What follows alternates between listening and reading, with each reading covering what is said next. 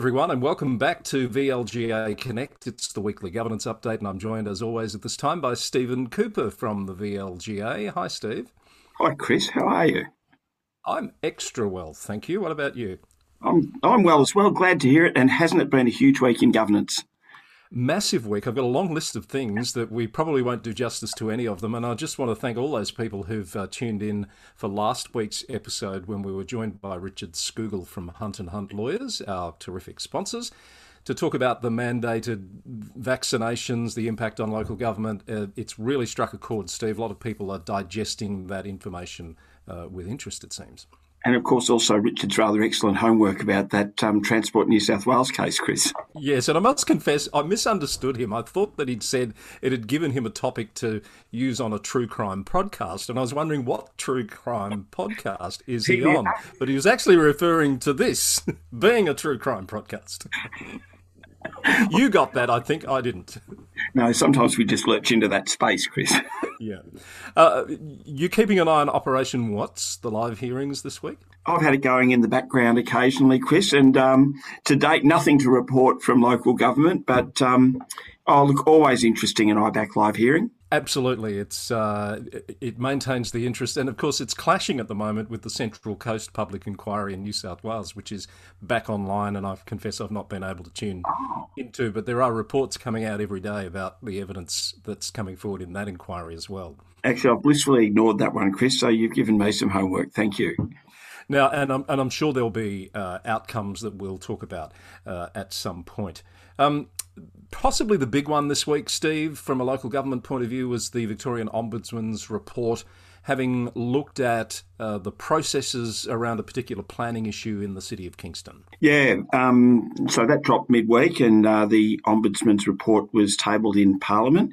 Chris, you might recall for listeners that in episode 169 of VLGA Connect, we actually unpacked the internal report that was undertaken by Kingston into um, planning permits, and there was some concern um, expressed. What had caused that um, report was, I think, from the council's point of view, I need to have some satisfaction that the developers involved um, in the Casey IBAC hearing.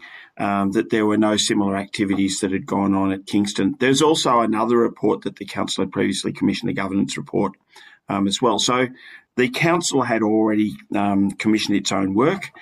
The Ombudsman report related to a quite specific development um, at Patterson Lakes where um, there had been, I think, a rezoning um, some 20 years ago. And I think overall the concern from the from the residents was that what was built was in fact not what was promised um, 20 years ago when the zoning was done. Good memory. Uh, episode 169, 14th of, of May, we commended the council on having conducted that process and being in front of it. And I, I think it's fair to say the Ombudsman's findings are not uh, out of step with what the council itself has been working on. I think there's a couple of things there, Chris. And while I think of it, Phil Delosa, the rather excellent governance manager at Kingston, um, has indicated to me that he's available if anyone uh, wants to follow up with the council more specifically on these matters. Uh, and I think the other thing that should be said for the council too, Chris, is interesting that the ombudsman didn't make any recommendations in that report, which would indicate that the Ombudsman's office is quite satisfied with the findings of the council reports and, you know, the progress that the council had actually undertaken. Um, which is not to say there weren't some issues that were, you know, worthy of a bit of review. So, in summary, the observations were around process, uh, recording of meetings that are held between council people, councillors, and officers and developers. Those were some, and the strategic planning process behind that. I think so, Chris. And, and look, let's um, be very clear. So there was no finding of any corruption or wrongdoing either by the senior um, planning officer or by the two councillors who were named in the report. But the ombudsman's office and the report did find some deficiencies. And and you, you're very right in terms of um, the nature of those deficiencies. Look, my reading of it, Chris, is um, it's one of those issues that can occur when you've got a really complex matter and not everyone in the organisation is across the complexity of that matter. So, in a sense, you had ownership of um, you know, the decision making in relation to that particular precinct with um, an individual and, you know, potentially without the benefit of that kind of um, peer and council review um, that might create some healthy tension in the organisation. There was also a perception that the relationship of the senior officer with the developer um, might be, well, the, the, allegation was that it was improper.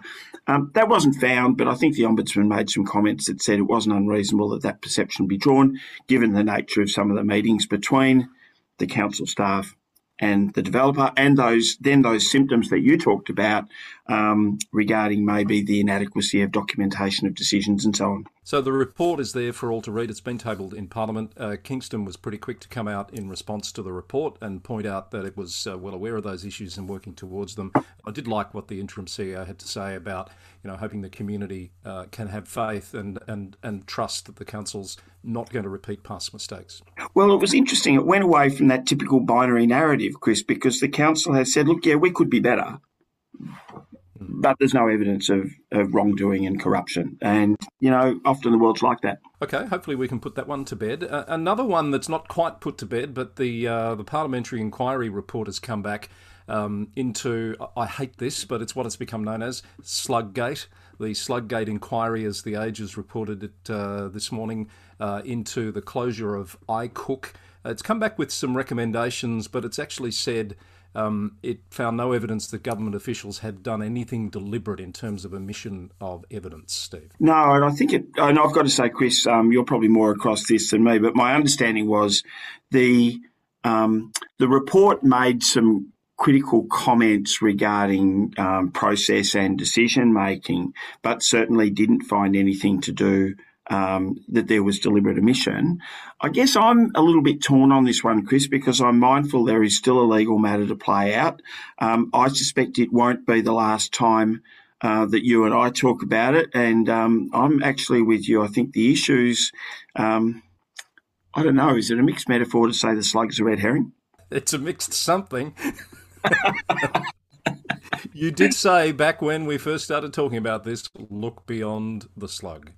This, I mean, there are some really interesting issues, Chris. And look, I just think process is everything, and let's let the court process play out because there will be some interesting findings about that, and i am really looking forward to. It. I may editorialise at the end of this. we might just leave that one there. Uh, just to note that there were five recommendations from the inquiry things like um, body cameras to be worn during food safety inspections, which will clear up a lot of the issues in this particular case uh, and the department ensuring that food is always tested in listeria investigations and a few other recommendations as well. Uh, another one, so the Parliament is having um, an impact this week in terms of uh, local government. There's been a private members' bill introduced by the opposition to uh, David Davis, I think in particular from the opposition, to stop. Um, it, this is particularly due to Yarra's decision to impose fees on businesses using car parks for outdoor dining. I think I've got that right. Um, they've moved to try and block council's ability to impose those sorts of fees. The state government has said they're not going to support that bill, so it's unlikely that it's going to go anywhere. Yeah, I sort of get a bit torn on. No, I'm not even torn, Chris. Um, I'll, I'll, make a personal observation, I suppose. Um, this issue has received an extraordinary amount of press in the tabloid media. And of course, as we know in Melbourne, we only have the tabloid media these days. Um, and I find it really interesting the level of attention that it's got that a local council in setting the fees is somehow cast as being the only body responsible for, you know, the continuity of the business sector. If we take a step back, um, I think it's really important to note that councils operate in a rate capping environment. Um, that councils operate on under a principles based act where at the end of four years, council councillors' futures will be determined in an election. Of course, we're in an environment where um, there has been a significant cost shift to local government, and remembering that the source of local government funds, typically for most councils, at 65 or 70 percent um, of council services, rate capped, come from property rates. Yeah. If we look at other levels of government, um, state government uh, revenues come from stamp duty, payroll tax, land tax. Federal government, um, you know, you're talking about income taxes, company taxes, GST. So I think it's a useful discussion for people to have around where should funding of particular outcomes come from. So we're in an environment where the federal government decided some months ago to um, discontinue JobKeeper. Mm-hmm. There have been a series of um, discussions between federal and state government regarding ongoing business support. But somehow it's the responsibility of a council to, you know, keep local business going. And I think it's, um, I'd have to say, what I've seen of the response, it seems to be a bit like, um, what do you say, cracking a walnut by dropping an anvil on it.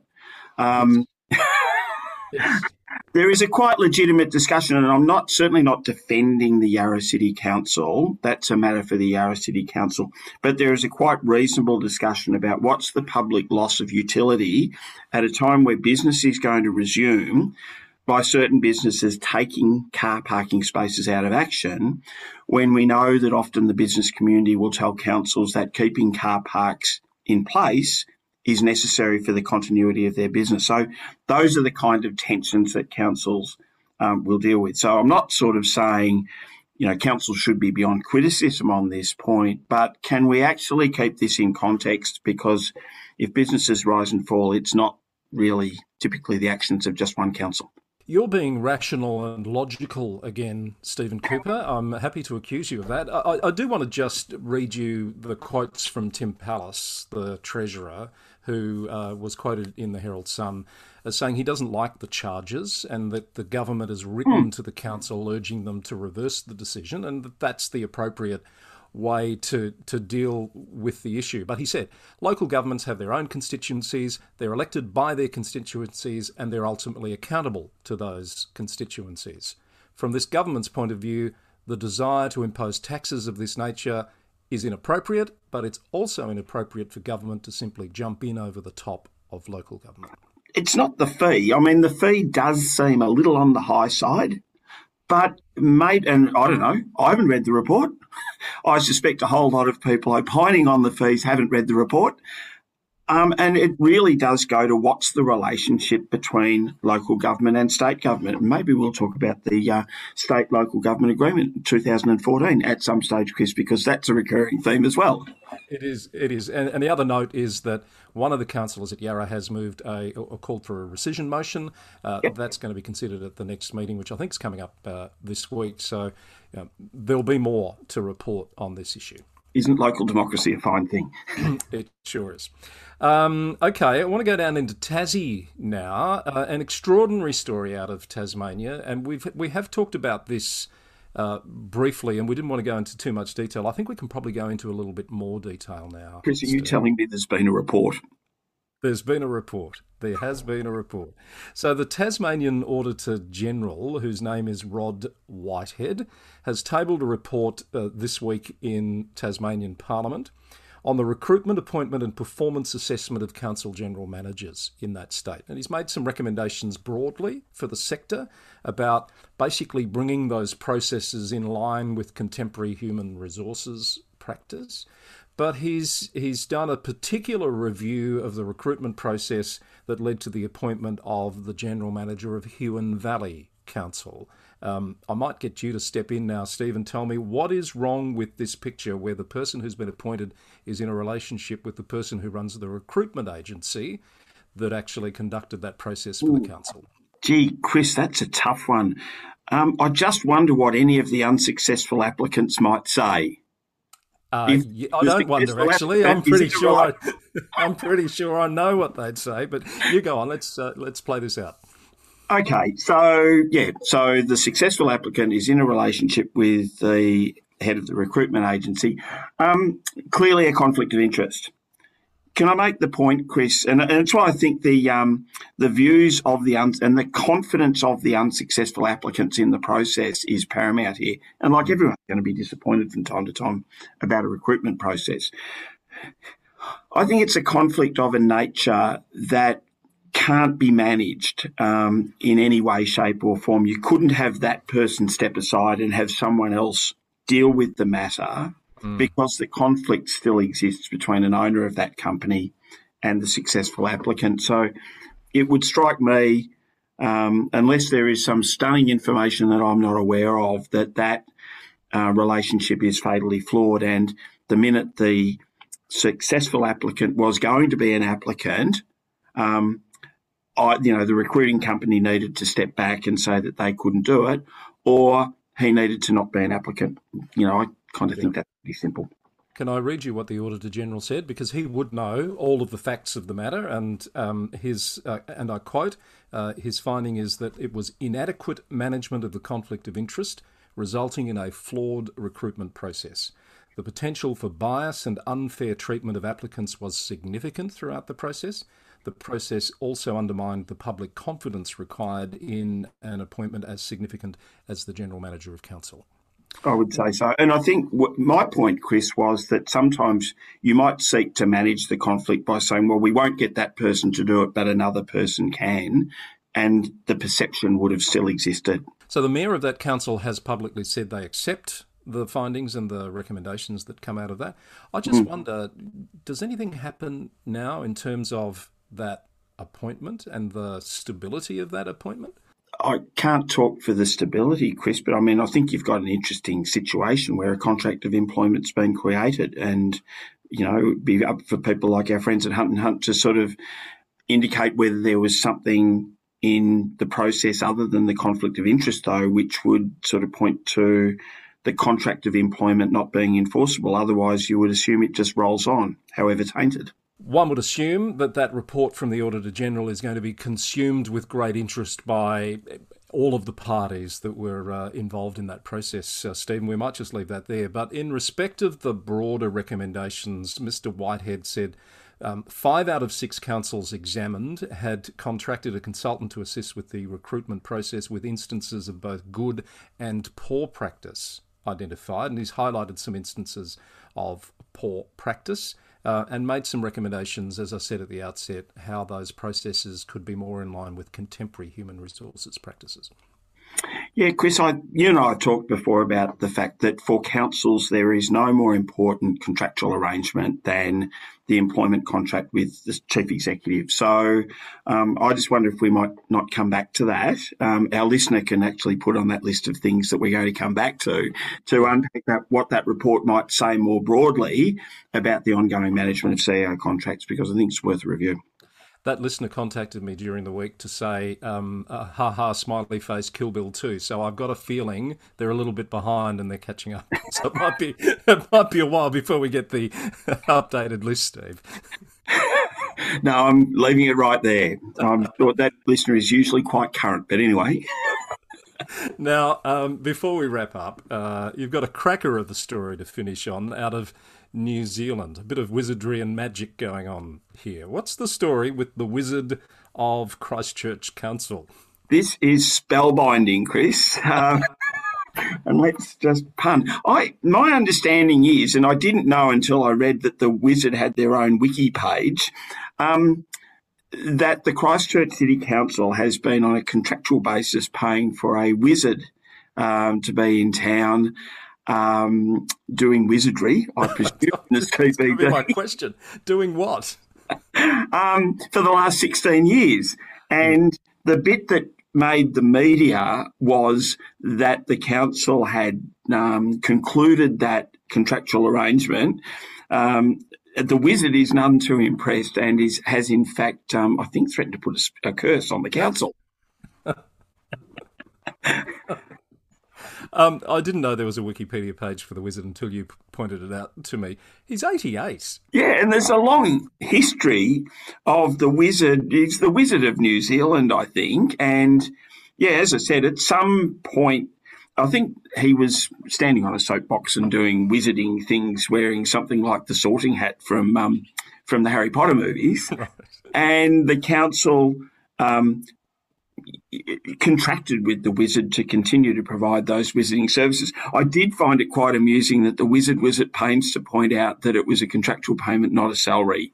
Um, I don't know if that's an issue for the tax office, um, but the council um, as I said, has terminated that. And let's be fair to Christchurch Council, they have had a bit going on in that intervening 16 years. So maybe um, with earthquakes and so on, and maybe um, the contractual arrangement with the Wizard hadn't been at the top of the kind of um, decision pile. I'm, I'm uh, sure that's right. It's, it's, 23 years, actually. Um, Steve, sixteen thousand dollars a year, which is where you might have got the sixteen oh, from. Yes, for for twenty three years. But I love the last line in the story uh, that uh, that I've read about this. The termination of the wizard's contract won't stop his acts of wizardry. He's saying they'd have to kill him first. That's pretty. That's pretty pretty dramatic. On that magical note, thanks for the wizardry as always, Steve. We'll see you again for another VLGA Connect governance update next week. Good trick, Chris. See you.